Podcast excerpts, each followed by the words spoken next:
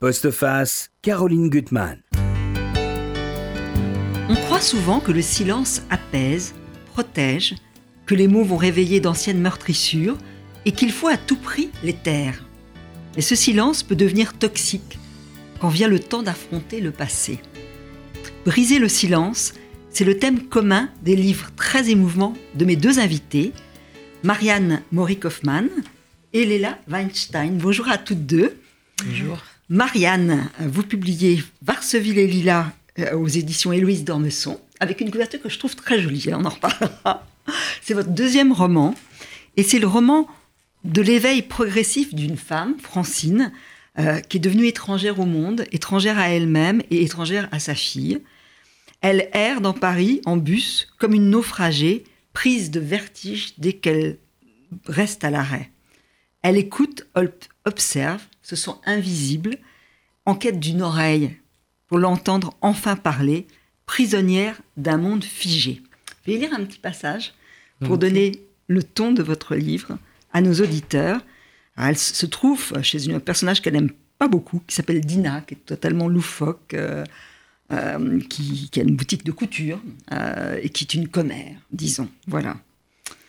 Elle se sent d'ailleurs elle-même devenue un vieux rideau. Il y a des rideaux qui pendent partout. Un métro circule, pas loin sous leurs pieds. C'est peut-être son vrombissement qui la perturbe, ou bien c'est le monde passé et présent réuni qui a soudain rétréci jusqu'à épouser exactement les dimensions de cette pièce où il fait bon et dans laquelle frappe la bobine et court le tissu, actionné par les mains de Dina, prompte à redresser, tirer, aplatir, soulever. Le monde qui passe au-dessus de Francine ou en dessous, mais jamais à sa portée, est exclu. Mais les choses vont peut-être changer. Léa Weinstein, bonjour. Bonjour. Vous publiez un livre sur votre arrière-grand-père, Isaac, chez Grasset. Euh, c'est un livre qui est à la fois une enquête et une quête. C'est ce que j'ai aimé parce que ce personnage va vous mener à beaucoup de choses en vous-même euh, et un retour à votre façon vers le judaïsme. Alors, de ce Isaac, on ne sait rien, en tout cas vous ne savez rien au début de l'enquête, simplement qu'il a été rabbin dans une synagogue à, Neuilly. C'est un livre que vous adressez de façon très émouvante à votre père, à la Weinstein, et aussi à votre mère, juive de cœur, parce que c'est aussi la transmission d'une voix. On va apprendre qu'il avait une voix superbe, comme votre père, et indirectement par ricochet votre mère. Hein? Les choses ne sont pas toujours génétiques, on va dire ça.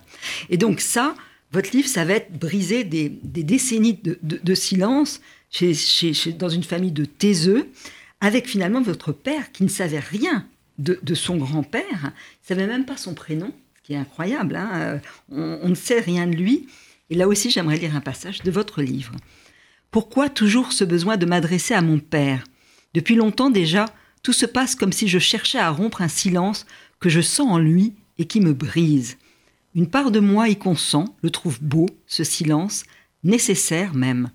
Mon père m'apprend chaque jour qu'il ne faut pas parler pour ne rien dire. Mais une part de moi s'y refuse. J'ai souvent envie de tout dire. J'en ai fait un impératif quasi moral. Dire ce que j'ai sur le cœur, trop lourd sinon. J'ai fait de l'authenticité, de la transparence, une sorte d'idéal un peu romantique. Et toi, papa, t'as quoi sur le cœur? Alors, toutes les deux, vous avez lu le livre de l'autre. Donc mhm. vraiment, vous intervenez quand vous voulez. Il y a beaucoup de points communs dans vos livres, entre père et une fille, euh, Francine et sa fille. Enfin, on, verra. On va. Alors déjà, une question peut-être toute bête, à, laquelle vous répondez ou pas. À partir de quand l'écriture de votre livre est devenue totalement nécessaire? Vous, Marianne, vous avez commencé à l'écrire quand? Alors j'ai commencé à écrire tout court. J'ai beaucoup écrit quand j'étais ado. Mhm. Et j'ai arrêté euh, sous la pression familiale un petit peu. Enfin, mon père était scientifique et ne concevait pas tellement qu'on soit pas scientifique. Voilà, donc j'ai arrêté. Et en 2009, euh, je ne sais pas sous quelle poussée, mhm. je me suis dit, mais qu'est-ce qui m'a pris d'arrêter? Qu'est-ce qui m'a pris d'arrêter d'écrire? Et à ce moment-là, c'était exactement l'histoire de ma grand-mère que je voulais raconter. Et j'ai commencé à enquêter, moi aussi, un tout petit peu comme Léa, mais beaucoup moins profondément, pour savoir euh, ce dont on disposait comme, euh, comme document, comme photo, mhm. comme trace. Et j'ai constaté qu'il y avait très très peu de choses. En fait, il y a tellement peu de choses que ça tient en trois pages qui sont dans mon roman. Euh, et en 2009, après m'être un peu Vous exilée... Vous êtes la petite fille de 4 ans, finalement.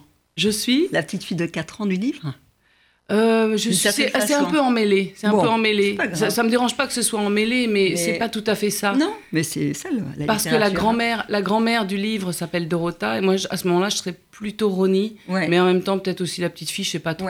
Bon, c'est ça aussi un peu nos, nos histoires. Euh, et du coup, j'ai perdu le fil. En 2009, je me suis dit, je vais écrire et je vais écrire un livre sur mmh. elle, sur mmh. Dorota. Je m'en suis sentie incapable parce que j'avais si peu de de tuyaux. Mhm. Et, d'autre part, je devais vérifier que je savais écrire et que j'aimais ça. Alors j'ai écrit un livre de nouvelles pour vérifier que je savais écrire et que j'aimais ça. Mhm. Et puis un premier roman parce que je me suis défaussée.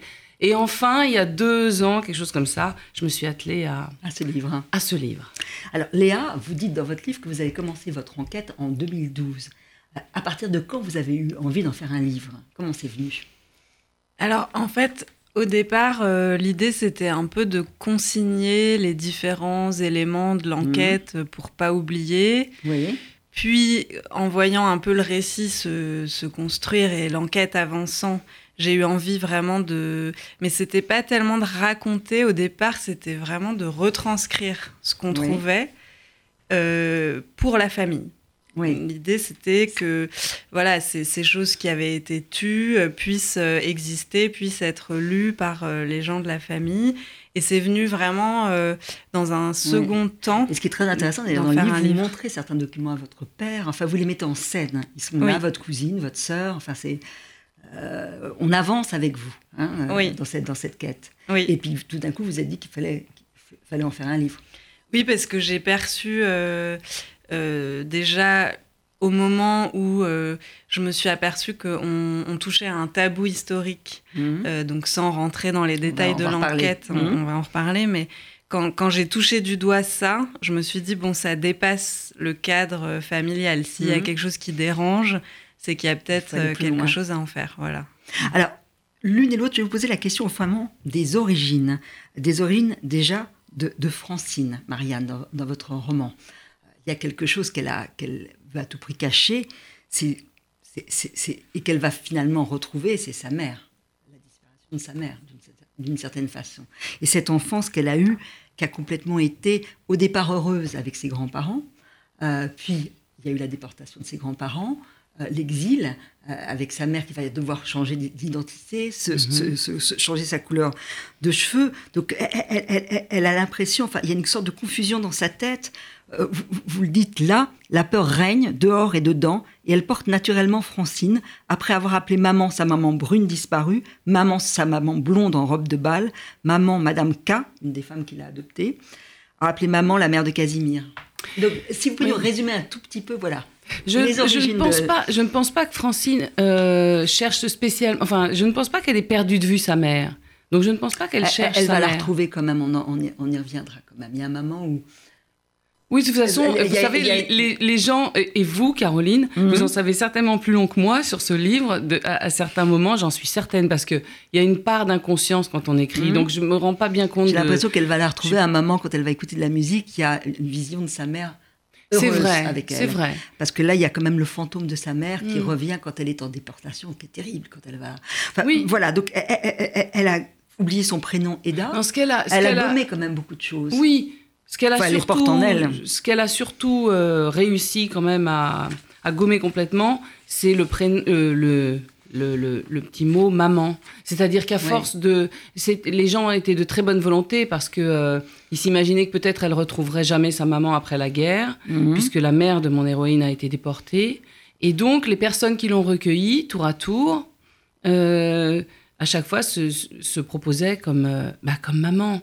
Et donc cette petite fille appelait maman, cette petite fille qui avait euh, euh, donc deux mois au début de la guerre et cinq ans à la fin, ou six ans, eh bien, elle appelait maman une personne, et puis ensuite maman une autre personne, mhm. puis ensuite une troisième. Donc elle est complètement confuse. Mais ça ne veut mhm. pas dire qu'elle a vraiment. Elle ne porte pas ça en elle, bien sûr, elle le porte en elle. oui, je pense qu'elle peut avoir de l'amour pour sa maman quand elle la retrouve, mais elle est juste un peu, euh, enfin beaucoup brouillée. Voilà.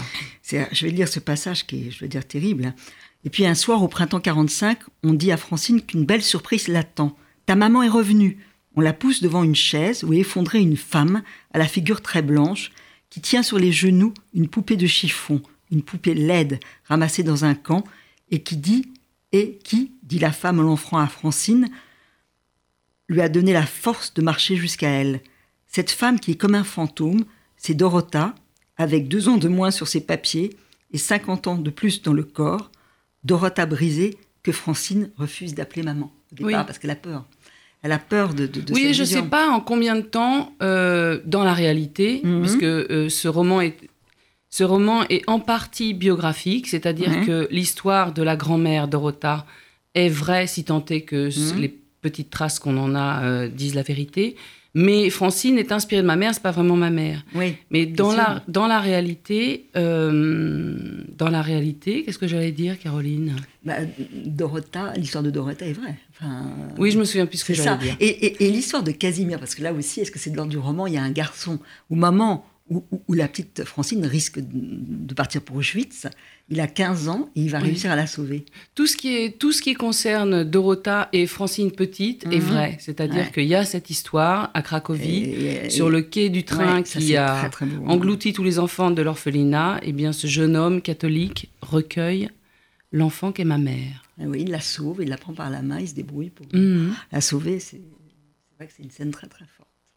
Je me retourne vers vous, Léa, sur justement les origines de, votre famille, hein, ce que vous racontez d'ailleurs très bien, parce que vous vous, dépeignez aussi au départ comme bah, une jeune intellectuelle. D'ailleurs, vos parents se moquent un peu de vous. Il y a toujours le regard moqueur de vos parents. Ils vous disent que vous êtes une sorte de, d'intello en bout. Je ne sais pas ce qu'ils disent. c'est ma sœur qui dit ça. Ah, c'est votre sœur, voilà. Bon, donc vous travaillez sur Lévinas, sur Walter Benjamin, euh, sur, sur Kafka.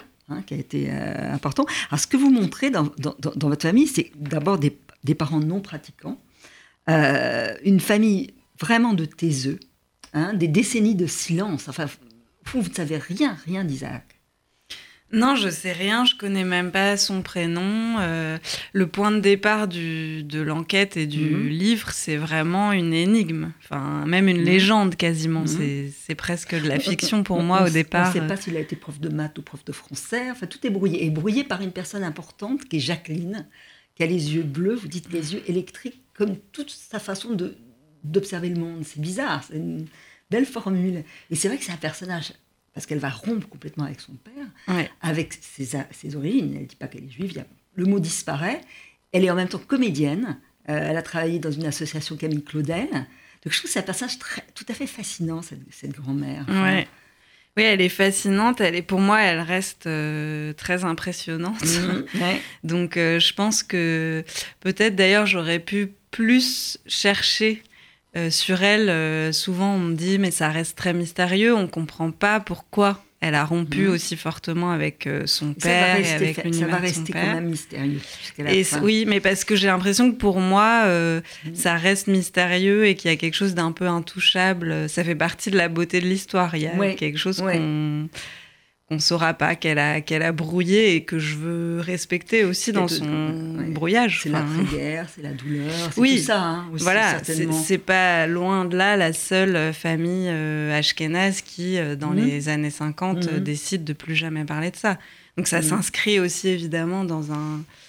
Donc c'est vrai que pour votre père, Alain Weinstein, sa mère est un mystère. Enfin, sa mère ne lui a rien transmis de cette histoire. Elle s'appelle Jacqueline. Et ce que vous montez dans la configuration familiale, il y a d'abord votre cousine, qui va finalement s'avérer être très férue du judaïsme, qui a, beaucoup enquêté, votre sœur, qui vont être vos deux alliés. Et puis, il y a un obstacle familial. Il y a l'oncle, le petit frère d'Alain, mhm.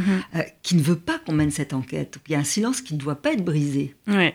Il ne peut pas comprendre ça. Il, pense justement qu'il faut respecter la volonté de, sa mère, donc de ma mhm. grand-mère, et que euh, il, vit ça comme une espèce de, sentence, enfin de, verdict. Euh, voilà, c'est interdit, elle l'a interdit. Mhm. Donc, euh, si vous enquêtez, vous transgressez. Donc c'est dur finalement. C'est dur très pour douloureux et mm. on y reviendra quand il va mourir. Il y a un moment où votre enquête va réduite au silence pendant quelques mois parce qu'on n'arrive pas à dépasser cela. Oui. Je reviens à vous, Marianne Maurice Hoffman, et de à votre Francine, que j'aime beaucoup, Varsoville et Lila. Francine, elle a une grande douleur dans sa vie. Elle a une fille et une petite fille qui a 4 ans et qu'elle ne connaît pas. Oui. Et elle a vraiment le sentiment que sa fille renie, euh, bah, qu'elle est devenue une, corvée pour sa fille. Il n'y a plus aucun rapport entre elles. Je pense que Francine a du mal à communiquer avec tout le monde à l'orée du livre. Voilà, mhm. Voilà, c'est pas juste sa fille et sa petite fille, c'est plus choquant pour elle parce qu'elle voit, elle se, pour savoir comment vivre, elle se base sur ce qui se passe autour d'elle, sur ce qu'elle voit chez les autres. Mhm. Alors elle, voit des gens, elle hein. oui, elle observe, elle écoute, elle, elle entend des personnes qui se confient à leur euh, parentèle mhm. et elle, c'est très mystérieux pour elle. Oui. Alors elle aimerait beaucoup, beaucoup arriver à communiquer et avec qui d'autre communiquer que sa propre famille en premier. Et ça, elle n'y arrive pas. Elle peut pas. Alors bon, sa fille, elle n'y arrive pas et la petite fille, n'en parlons pas certainement que Ronnie, qui est sa fille, se protège, un peu comme Jacqueline s'est protégée dans le livre de Léa. Mhm. Enfin, il y a beaucoup, beaucoup de, de silence et de silence qu'on n'ose pas briser dans ces familles-là. Euh, moi, je veux dire, le silence a été, euh, ça a été silence et polonais, parce que ma mhm. grand-mère et ma mère se parlaient en polonais. Moi, je parlais pas une broque de polonais, donc c'était, ils n'avaient pas besoin d'être silencieuses, mais bon, de toute façon, il y a des choses qui ne circulent pas. Voilà. qui ne circulent pas. Alors, bon, elle, observe autour d'elle, elle se sent invisible. Ça, tout le temps, ça revient. Euh, le mm. vieux rideau, euh, les vieilles personnes qui sont ensablées dans la ville. elle est comme une, larme une, feuille d'un arbre. Enfin, mais par contre, elle observe beaucoup. Alors, elle a un monde. Il y a le petit monde. C'est ça que, d'ailleurs, le livre est drôle, malgré sa douleur. Il y a, le petit monde de, Francine. Alors, aussi bien le monde des autobus. Alors, mm-hmm. elle prend, elle est, devenue, parce qu'elle ne peut pas supporter de rester en place. Elle est telle on est tellement rongé de l'intérieur qu'il faut qu'elle bouge sans arrêt. Donc elle prend le 96 et il y a deux conducteurs, Poutine, qu'elle se nomme Poutine et, le ministre.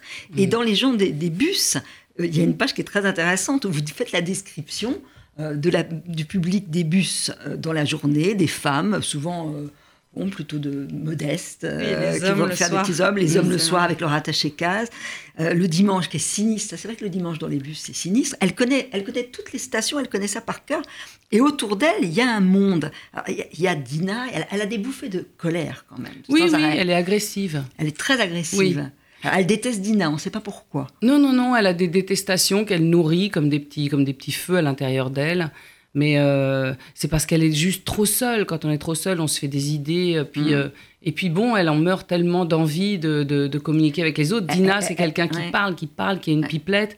Elle est extrêmement jalouse de Dina. Et personne ne l'écoute. Elle cherche une oreille. Elle sent qu'elle a quelque chose à dire, mais qu'elle peut pas le dire. Elle tombe mal. Elle tombe sur un psy détestable qui lui donne des médicaments. Mais, c'est vrai, qu'elle va être colérique. Il y a un vieux sur un banc. Elle peut pas le supporter. Elle imagine des odeurs mauvaises. Elle imagine beaucoup de choses. Elle est vraiment dans son monde. La bouchère aussi qui va lui parler de ses mm. problèmes. Mais elle, personne ne lui demande. Mais elle a un rapport assez agressif aux autres. Et moi, j'ai trouvé, quand j'écoutais certaines femmes, euh, par exemple Marceline Loridan Evans, mhm. je trouvais chez elle une part de dureté. de dureté, de provocation. Bon, et chez, et chez Francine, je l'ai un petit peu outré, mais bon, euh, dans la réalité, dans la réalité, ma mère, qui a servi de modèle à Francine, était non seulement euh, un peu détestable, mais en plus, elle était, par moments, elle parlait comme une chartière. Oui. Voilà. C'était tout en agression, mais c'était que du malheur, mais qui prenait cette forme-là. Et j'admire beaucoup, j'admire immensément les gens qui ont traversé ça ou qui traversent d'autres euh, d'autres traumatismes terribles et qui arrivent à être bienveillants. Parce que moi, euh, je, crois mm. qu'il y a beaucoup de gens qui ont traversé le, cette catastrophe et qui en sont sortis euh, durcis. Peut-être mmh. qu'ils étaient durs avant et que ça les a aidés à traverser ça, mais je crois que après, ça devait être difficile d'être tendre après. Ouais. Alors, dans son cheminement, parce qu'elle cherche, elle est aussi en train de faire une quête d'une certaine façon, dans l'autobus, elle va voir quelqu'un et elle va tout de suite être attirée par cette personne. Elle l'observe, elle va la suivre d'ailleurs. Hein. Et mmh. c'est une femme qu'elle va appeler au départ euh, euh, ce qui s'appelle Avril, mais la bougie. Euh, une jeune femme, hein, une trentaine d'années. Mhm. Et là, figée à l'endroit où elle a atterri, Francine la suit des yeux aussi longtemps qu'elle peut. Elle ne s'y est pas trompée. Celle-là est faite comme elle. Elle reconnaît tout, les mouvements, le roulis, la dérive. Elle peut énumérer les symptômes cervicales rigides, cerveau embrouillé, hanches douloureuses. Ainsi, elles sont deux, insolubles dans le monde, mais semées d'y tenir, et qui plus est de s'y déplacer. Elles sont deux à rôder, à rôder, à flotter. Et elle va s'inventer une fille de Oui, elle jette son dévolu sur une. C'est très étrange ça. Et, au fond, ça va être le début de l'éveil pour elle. Oui, ça la rassure d'avoir affaire à une fille, mais à une fille qui va mal, parce que sa fille, Ronnie, va plutôt bien. Et c'est vrai que c'est terrible, mais j'ai dans l'idée que les gens déprimés, eh ben, ils préfèrent avoir affaire à d'autres gens déprimés. Comme ça, ils peuvent barboter en bas, ensemble, tranquilles. Et, puis, les gens qui sont plutôt sains euh, rebutent les gens déprimés. Mais c'est vrai que les gens déprimés, souvent, quand on peut, ils, se sentent, ils sentent quelqu'un qui a besoin d'aide, c'est une façon un tout petit peu pour eux de sortir de la dépression. Et là, elle, le dit, elle a tout d'un coup, avec cette fille qui est complètement désaxée, totalement mhm. égocentrique, c'est une riche bourgeoise, qui vit rue du four, qui va au fond l'exploiter d'une certaine façon. Enfin, elle se rend même plus compte. Elle va devenir un peu sa bonne à tout faire. Elle fait les courses. Elle, amène le vison qu'elle a déchiré par. Euh, oui, oui. Ce genre de relation se construit à deux. Hein. C'est-à-dire que Francine a besoin de faire quelque chose pour quelqu'un. Elle n'arrive pas à le faire pour sa fille parce que vraiment sa fille elle, mhm. pète trop le feu. Et donc, euh, elle se jette sur cette, euh, sur cette junkie qu'elle a trouvée sur son passage et dans laquelle elle voit du désespoir. Et elle dit à ce moment-là qu'elle a charge d'âme. Et à partir de là, ça va être un moteur dans son existence. Par exemple, cet appartement où elle a vécu des années avec son mari sans jamais rien bouger, elle va tout d'un coup avoir envie de le, de le, de, le, de le vider. Euh, elle va aussi se rendre compte de certaines choses, c'est-à-dire qu'elle va chercher des médicaments pour, pour cette, jeune femme. Euh, en se faisant passer pour la malade. Et elle va en effet tomber sur un psy qui, est une espèce d'escroc, mais elle va comprendre que ça serait peut-être bien salutaire, salvateur pour elle de parler. Oui. Elle le réalise, elle le, le livre raconte les deux mois de mhm. bascule de la mhm. vie d'une femme qui a vécu dans le silence et, et, dans la tristesse et qui a très très envie de vie et d'espoir. Ça tient en deux mois. Ouais. Et c'est une énergie nouvelle qu'elle va trouver, et c'est très beau ce, cheminement. Mmh. Alors Léa, on chemine aussi avec vous. Euh, c'est vrai que c'est vraiment des histoires de, de routes et de, de, chemins qui vont se croiser. Alors, cheminer à partir donc de 2012, parce que c'est un peu le hasard hein, qui va faire que vous allez mmh. vous intéresser à cet arrière-grand-père Isaac.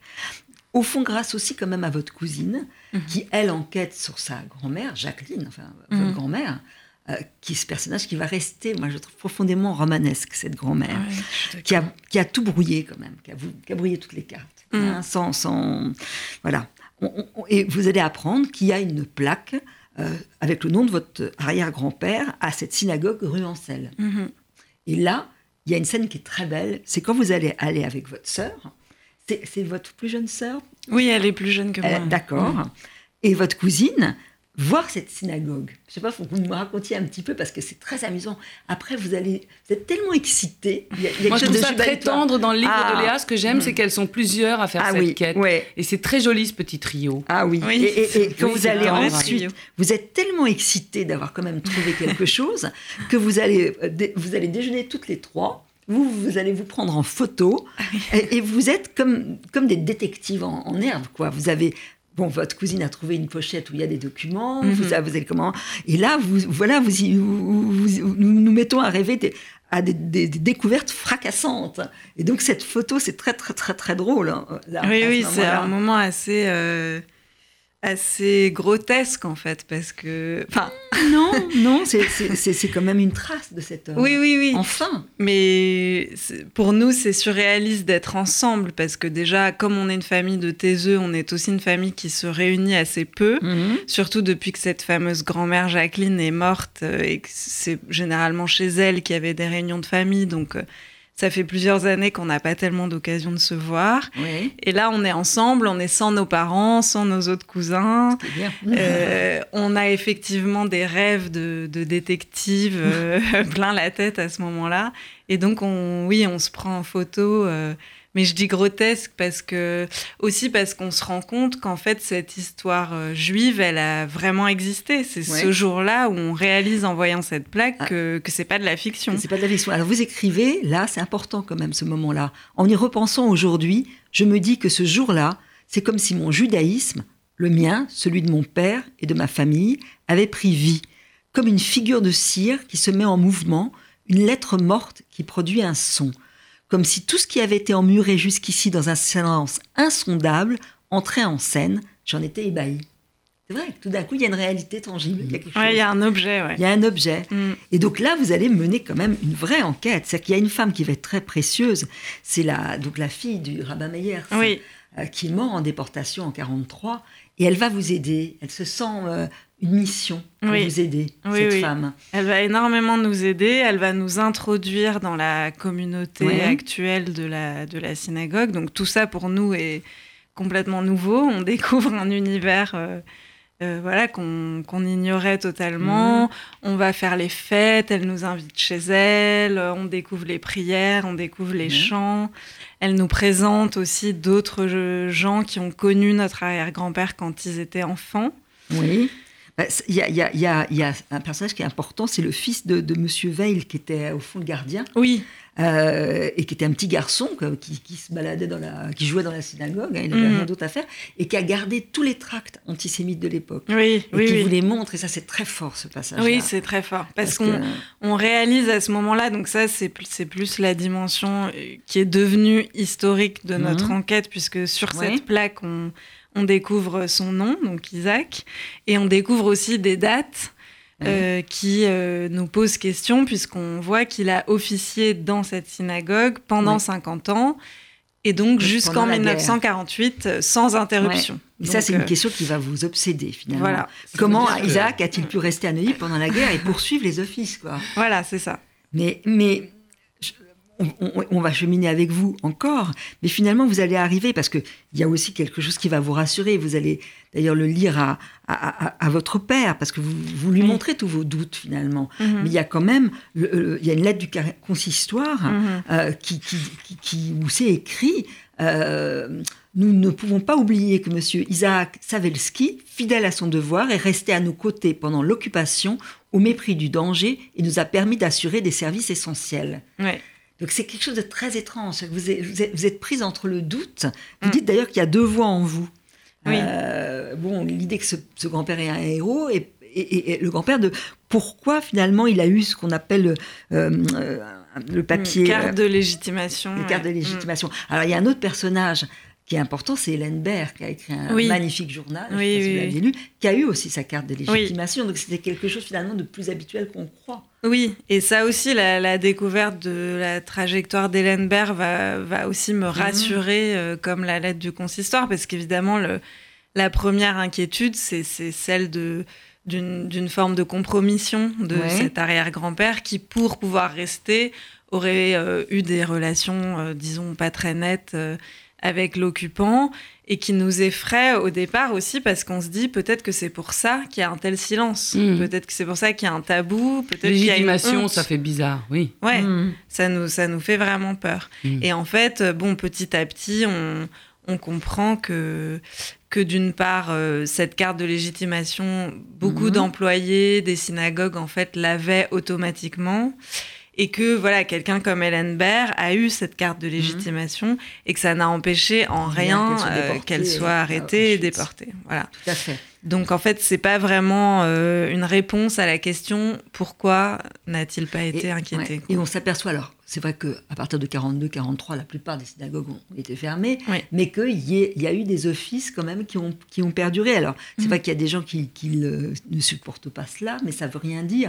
Et votre hypothèse que je trouve très belle, parce qu'il va y avoir une, une commémoration euh, mhm. en mai, mhm. qui va pour vous être très très importante mm. autour de votre arrière-grand-père, mm. Isaac, qui est très belle, c'est de se dire que finalement, il a fait un choix qui n'était pas si facile que ça.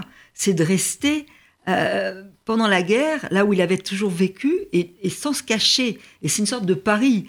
Euh, vous le mm. dites, d'un côté, de vivre sa foi, euh, en ayant le risque d'être arrêté jusqu'au bout.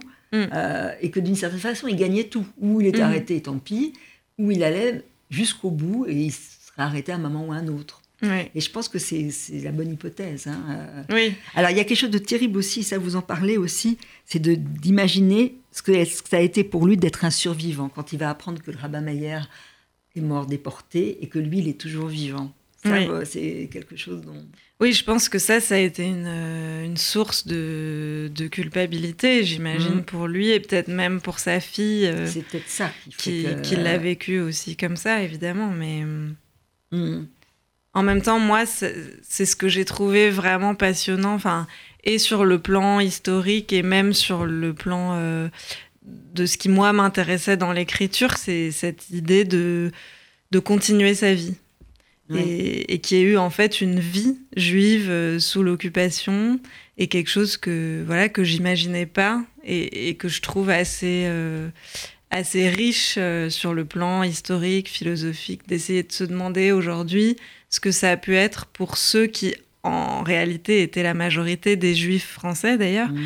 qui ont décidé de de continuer à vivre. Enfin, ils auraient pu continuer à vivre et même organiser des offices chez eux, planqués.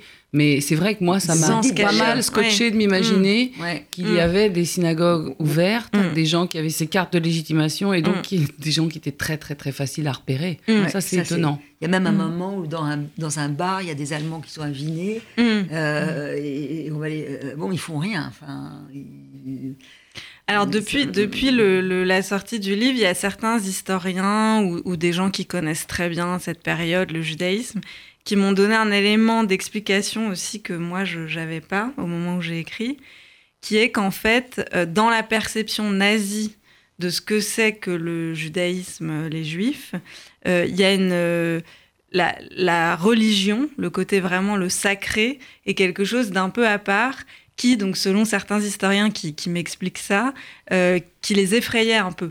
Et donc peut-être que les synagogues, ils les ont laissés il y a eu des attentats dans les synagogues, ça vous le racontez. Il y a, eu aussi des attentats. dans les synagogues. C'est peut-être au fond ce qu'on raconte dans la. Il y, a une question de, chance horrible. Il y a une question de chance, mais il y a aussi une question qui est de savoir pourquoi ils n'ont pas tout simplement tout fermé. Ouais. Il y en a très peu. Moi, c'est une des seules qui a été ouverte. Hein. Mm. C'est une des seules qui est restée ouverte. Mm, non, en fait, c'était quand même la majorité des synagogues euh, de, Paris. Alors en province, ça a été plus compliqué. partir de 42, 43, elles sont quasiment toutes fermées. Il y a quelqu'un qui va revenir vers vous en vous disant qu'elles doivent toutes fermer. Oui, et, que c'est laissé à l'appréciation de chaque communauté, en fait. Il y a pas, voilà. Donc chacun décide euh, en son âme et conscience. Cette, commémoration qui va d'une certaine façon vous, vous réconcilier avec, avec les, les vôtres, hein, et même d'une certaine façon avec, avec votre ongle Gilles en disant voilà, il y a quelque chose qui, est retrouvé. Ça va être le point de départ d'une quête et mm vous raconter, parce que bon, il y a des choses qui vont rester obscures et dans l'ombre. Hein, L'enquête, elle a, il y a des choses qui, qui, sont, qui sont, mystérieuses, hein, mhm. bien sûr, mais ça va être vous, votre, votre démarche, et que je trouve mhm. aussi très intéressant, vers une certaine forme de judaïsme. Mhm. Pas de conversion, vous hésitez, mais il y a des rencontres avec Delphine, Delphine d'Anvillers, avec euh, Marguerite, hein, dont vous parlez, euh, bon, votre, votre époux Solal qui, qui, et sa famille qui, qui vous accueille, qui vous. Euh, voilà. Et puis, ce que ça veut dire d'être juif, euh, votre maman Laura Adler, elle le dit, elle est juive de cœur. Ils font la même chose, d'une certaine façon. Oui, oui, oui. Et ça, je trouve que cette réflexion-là, elle est très intéressante, tout, tout en parlant également de, de, la peur, la peur aujourd'hui, des attentats, et, et, voilà, qui, qui, est de plus en plus présente. Oui, oui. Alors moi, j'ai retrouvé chez vous, et on ne va pas dévoiler les, fins de, vos deux livres, hein, mais ce, point commun, c'est qu'on va vers une réconciliation. Réconciliation, voilà, mm-hmm. d'une certaine façon, euh, euh, pour Francine, euh, avec elle-même, mm. avec les siens. Il y a un passage, moi, que j'ai beaucoup aimé, donc j'aimerais bien lire cet extrait, tout comme je veux lire un mm. extrait de votre texte. C'est que, bon, elle est toujours dans, dans ses errances, elle va quand même comprendre que Avril, peut-être pas quelqu'un hein, hmm. mais elle aura quand même été très, très, très, très utile. Euh, et elle va écouter de la musique. Euh, il y avait un disque euh, de Schubert que son mari avait bien rangé et qui est important pour elle. Et tout comme elle a vu sa, sa, sa, fille avec sa petite fille, elle va avoir des images d'elle qui reviennent à sa mémoire où elle est avec sa propre mère dans un moment où elle est encore heureuse, Dorota avec sa toque en fourrure blanche sur la place enneigée devant l'hôtel. Euh, et là, euh, elle est avec sa mère. Euh, et C'est après-guerre. C'est après-guerre. Mm. Et là, je vous lis. Francine n'a pas senti ses mains se joindre.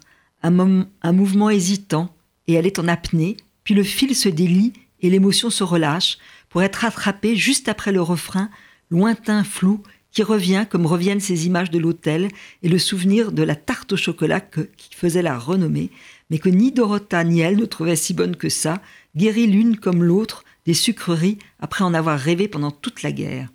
D'une main, Francine touche la peau de l'autre main. Du bout des ongles, elle longe chacun de ses doigts sur le dessus, la peau fanée transparente, puis elle passe de l'autre côté et sillonne le gras de sa paume, sa paume qui a si peu caressé. Qu'est-ce qui est le plus triste? N'avoir pas donné de caresse ou n'en avoir pas reçu? N'avoir pas donné de bonheur ou n'en avoir jamais senti le goût soi-même? Elle empoigne sa chair, la presse, ses os craquent, elle serre le poing, il ne ferme pas, trop d'années sans combat. Au rythme de la musique, elle explore maintenant tout son bras, suivant le tracé d'une veine. Tout doucement, elle réveille sa peau et remonte vers le pli du coude, tandis que les notes, entêtées et lentes, l'escortent. Elle frôle son épaule, la clavicule, le cou où bat une artère, et lentement, elle va à la rencontre des larmes qui coulent sur ses joues. Une belle scène et c'est Mettre à pleurer aussi, ça va être la totale. ouais, mais c'est vrai que tout d'un coup, elle, se libère. Hein, euh, oui, je crois que euh, les émotions, les émotions, c'est quelque chose qui était difficile pour les personnes qui sortaient de cet enfer. Oui. Hmm. Voilà, Francine retrouve peut-être la possibilité d'avoir des émotions. Et là, j'aimerais aussi lire un, passage de, votre livre, Léa Weinstein, que je trouve très beau parce que toute cette enquête va vous mener, je vous dis, vers vous-même, vers une réflexion sur qui vous êtes. Et là aussi, d'une certaine façon, c'est c'est une révélation. J'étais face à un palinceste familial, intime et politique, où venaient se mêler, parfois se heurter avec violence, des questions sur mon identité, sur mon rapport avec, à mes parents et à leurs parents, sur ce qu'est une culture, sur notre besoin d'origine, de racines. Quelle place pouvais-je faire à ce désir de renouer qui m'avait donné l'élan pour enquêter et m'avait conduite jusque dans une synagogue? Que faire de ce désir-là si on n'a pas la foi? Ces questions devenaient les miennes, la quête continuait, et c'était ma vie, cette fois, qui en constituait le lieu. J'aime beaucoup cette partie-là, mm. quand vous allez, voilà, cette énergie cette, que vous avez, vous avez retrouvée finalement. Oui, oui, oui. Et, votre mesure, je trouve, sur la façon de, parler du judaïsme, que je trouve très intéressante. Vraiment. Merci. En tout cas, c'est deux très beaux livres. Euh, Merci, Caroline. Léa Weinstein, Isaac chez Grasset, Marianne Maury Kaufmann, Varseville et Lila à lire en les entrecroisant, pourquoi ouais, pas. Ouais, ouais, voilà. je suis très contente de vous avoir reçu toutes les deux. Merci à vous. Merci, beaucoup.